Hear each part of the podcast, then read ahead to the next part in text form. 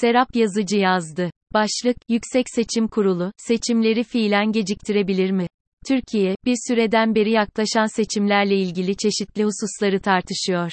Zamanında yapılacak bir seçimde Cumhurbaşkanı Tayyip Erdoğan'ın üçüncü bir kez daha aday olup olamayacağı, üçüncü bir kez aday olmanın ancak yenilenen seçimler bakımından mümkün olabileceği, yenileme kararı Cumhurbaşkanı tarafından verildiği takdirde üçüncü bir kez aday olmanın mümkün olamayacağı, en geç hangi tarihte yapılacak bir seçimin yenilenme olarak kabul edilebileceği, seçim kanunlarında yapılan değişikliğin bir yıl içinde yapılan seçimlerde uygulanamayacağı yönündeki anayasa kuralının kapsamının ne olduğu, Bununla ilişkili olarak 6 Nisan 2022 tarihli seçim kanunu değişikliğinin yenilenen seçimlerde uygulanmasının mümkün olup olmadığı ve nihayet 11 ile etkisi altına alan deprem felaketi nedeniyle ilan edilen olağanüstü halin seçimlerin ertelenmesi için gerekçe teşkil edip etmeyeceği.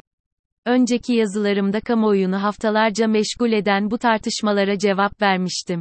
Son yazılarımda ise olağanüstü halin seçimlerin ertelenmesine gerekçe oluşturamayacağını açıklamıştım. Bu nedenle bu tartışmalara yeniden değinecek değilim. Bu yazımda, Yüksek Seçim Kurulu'nun YSK kuruluş kanunundaki hükümleri ve anayasa hükümlerini göz ardı ederek seçimlerin ertelenmesine zemin hazırlamasının hukuki anlamının ne olacağına değineceğim. Yüksek Seçim Kurulu'nun hukuki fonksiyonu YSK, anayasamızın 3. kısmının yasama başlıklı 1. bölümünde seçimlerin genel yönetimi ve denetimi başlıklı 79. maddeyle düzenlenmiştir. Kurulun, anayasanın, yasama, başlıklı bölümünde yer alması yanıltıcıdır. Çünkü kurulu düzenleyen 79. madde dikkate alındığında, Yüksek Seçim Kurulu'nun biri yargısal, diğeri idari olmak üzere iki ayrı fonksiyonunun olduğu anlaşılmaktadır. Gerçekten anayasanın 79. maddesinin ilk fıkrası, seçimler, yargı organlarının genel yönetim ve denetimi altında yapılır. Hükmüne yer vermektedir. Maddenin ikinci fıkrası ise bu yargı denetiminin YSK tarafından yerine getirileceğini düzenlemektedir. İkinci fıkra, aynı zamanda, YSK'ye seçim sürecinde yürütülen tüm işlemlere ilişkin idari yetkiler tanımaktadır. Bu fıkra şöyledir, seçimlerin başlamasından bitimine kadar, seçimin düzen içinde yönetimi ve dürüstlüğü ile ilgili bütün işlemleri yapma ve yaptırma, seçim süresince ve seçimden sonra seçim konuları ile ilgili bütün yolsuzlukları, şikayet ve itirazları inceleme ve kesin karara bağlama ve Türkiye Büyük Millet Meclisi üyelerinin seçim tutanaklarını ve Cumhurbaşkanlığı seçim tutanaklarını kabul etme görevi Yüksek Seçim Kurulu'nundur. Yüksek Seçim Kurulu'nun kararları aleyhine başka bir merci başvurulamaz. Böylece YSK, anayasanın kendisine yüklediği yargısal ve idari görevleri yerine getirmekle yükümlü kılınmış bir organdır. YSK, yargısal fonksiyonlarını yerine getirirken anayasanın yargının bağımsızlığını düzenleyen hükümlerine tabi olarak hareket etmek zorundadır. Öte yandan devletin diğer organ ve makamları da tıpkı diğer yargı kuruluşlarına karşı olduğu gibi YSK'nın bağımsızlığını örseleyecek tutum ve davranışlardan kaçınmakla yükümlüdür. Bu bağlamda gerek YSK'yi gerekse devletin diğer organ ve makamlarını bağlayan anayasa hükümlerinden biri, yargı yetkisi, başlıklı 9. maddede yer almaktadır. Madde şöyledir, yargı yetkisi, Türk milleti adına bağımsız ve tarafsız mahkemelerce kullanılır. Diğer anayasa hükmü ise, mahkemelerin bağımsızlığı, başlıklı 138. maddede yer almaktadır. Maddenin tartışma konumuz bakımından özellikle önem taşıyan ilk iki fıkrası şöyledir. Hakimler, görevlerinde bağımsızdırlar, anayasaya, kanuna ve hukuka uygun olarak vicdani kanaatlerine göre hüküm verirler. Hiçbir organ, makam, merci veya kişi, yargı yetkisinin kullanılmasında mahkemelere ve hakimlere emir ve talimat veremez, genelge gönderemez, tavsiye ve telkinde bulunamaz. Şu halde YSK üyeleri, yargısal nitelik taşıyan işlemlerinde anayasaya, kanunlara, hukuka ve vicdani kanaatlerine göre karar vereceklerdir. Maddenin ikinci fıkrası ise kurul dışında kalan diğer organ ve makamlara yönelik bir emri içermektedir. Bu ikinci fıkra hükmüyle YSK dahil tüm yargı kuruluşlarının dış bağımsızlığının korunması hedeflenmektedir. Yüksek Seçim Kurulu'nun teşkilat ve görevleri hakkında kanun ise 3. Maddesinde kurulun yargısal ve idari nitelik taşıyan görevleri yönünden ayrım yapmaksızın tarafsızlığını ve bağımsızlığını düzenleyen şu hükme yer vermektedir. Kurul, görevlerini yerine getirirken ve yetkilerini kullanırken bağımsız ve tarafsızdır. Hiçbir organ, makam, merci veya kişi kurula emir ve talimat veremez.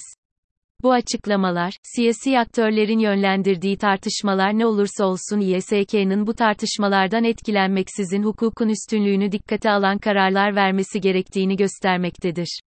Aksi halde YSK, anayasamızın ikinci maddesinin içerdiği hukuk devleti ilkesinin gereği olarak 11. maddeyle düzenlenen hükmü ihlal etmiş olacaktır. Anayasanın bağlayıcılığı ve üstünlüğü, başlıklı 11. madde şöyledir. Anayasa hükümleri, yasama, yürütme ve yargı organlarını, idare makamlarını ve diğer kuruluş ve kişileri bağlayan temel hukuk kurallarıdır. Konuyu son günlere damgasını vuran seçimlerin ertelenmesi yönündeki tartışmalar bağlamında değerlendirdiğimizde ise önceki yazılarımda belirttiğim gibi YSK'nın seçimleri erteleme yönünde karar verme yetkisinin olmadığı çok açıktır. Çünkü anayasamızın 78. maddesinin ilk fıkrası, seçimlerin sadece savaş sebebiyle Türkiye Büyük Millet Meclisi tarafından alınacak bir kararla ertelenebileceğini hükme bağlamıştır. Üstelik Türkiye Büyük Millet Meclisi'nin bu yönde vereceği karar, bir parlamento kararı olmayıp kanun niteliği taşıyacaktır. Çünkü seçimlerin ertelenmesi, yurttaşların seçme ve seçilme haklarının sınırlanması anlamına gelecektir. Anayasamızın 13. maddesi ise temel hak ve hürriyetlerin ancak kanunla sınırlanabileceği yönünde emredici bir kuralı içermektedir. Bütün bu nedenlerle Türkiye Büyük Millet Meclisi dışındaki başka hiçbir organ veya makam, seçimlerin ertelenmesi yönünde karar veremeyecektir. Yüksek Seçim Kurulu fiilen seçimlerin ertelenmesi koşullarını yaratabilir mi? Yukarıda değindiğim gibi YSK, sadece yargısal değil, aynı zamanda idari fonksiyonları da olan bir kurumdur.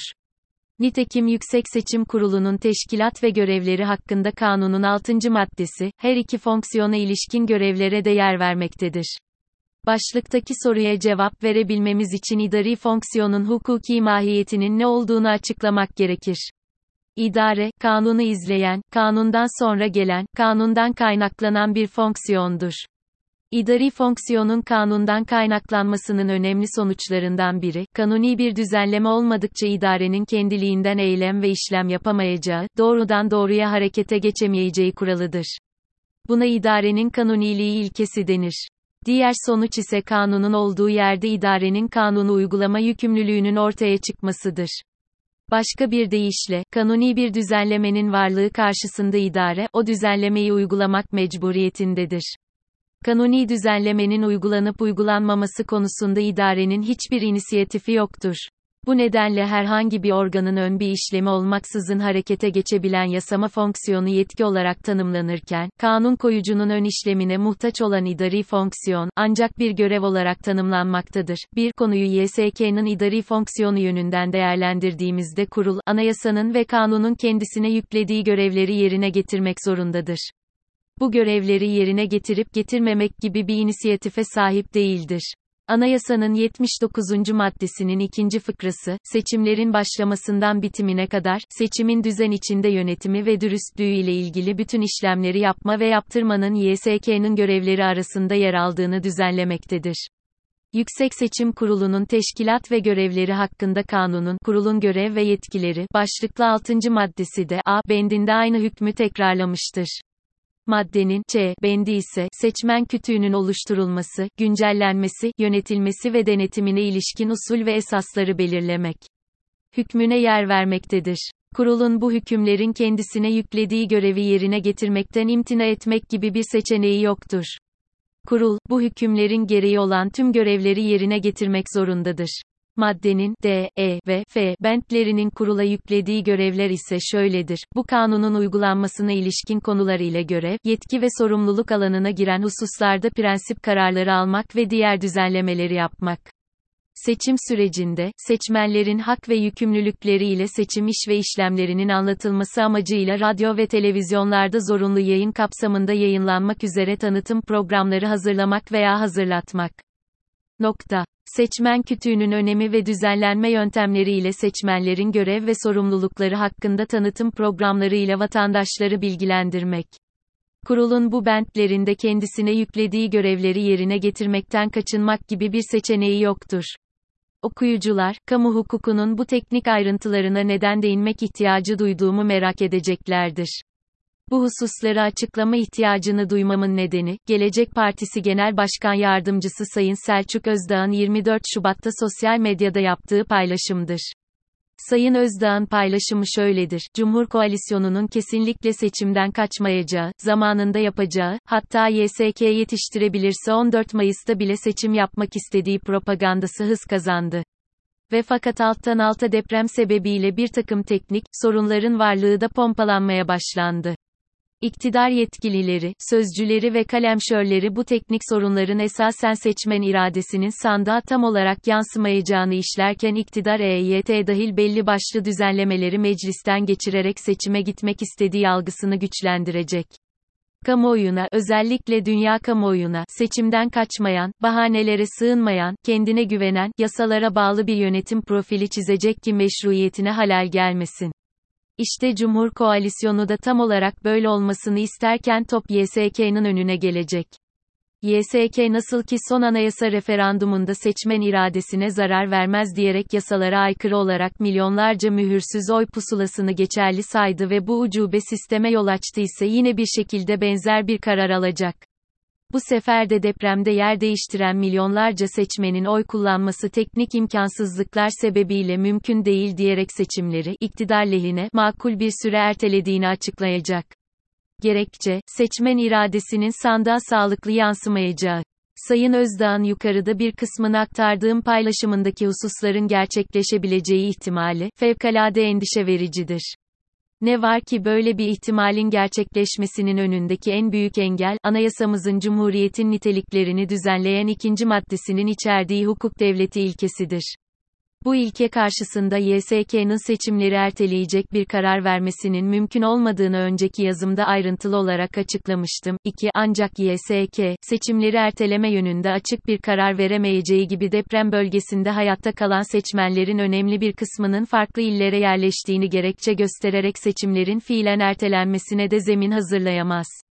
Çünkü idari fonksiyonun kanundan kaynaklanan bir görev olduğu gerçeği, onun bu tür bir tutum içine girmesini engellemektedir.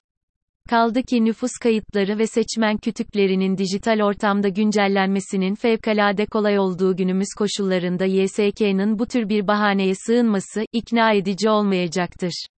YSK'nın Sayın Özdağ'ın vurguladığı gerekçelerle seçimlerin zamanında yapılmasını fiilen önlemesi, kanunun kendisine yüklediği görevleri yerine getirmemiş olma anlamını taşıyacak, böylece ağır hizmet kusuru olarak nitelendirilebilecektir. Kurulun yakın siyasi tarihimizde benzeri olmayan bu tür bir uygulamaya yol açacağı kanısında değilim.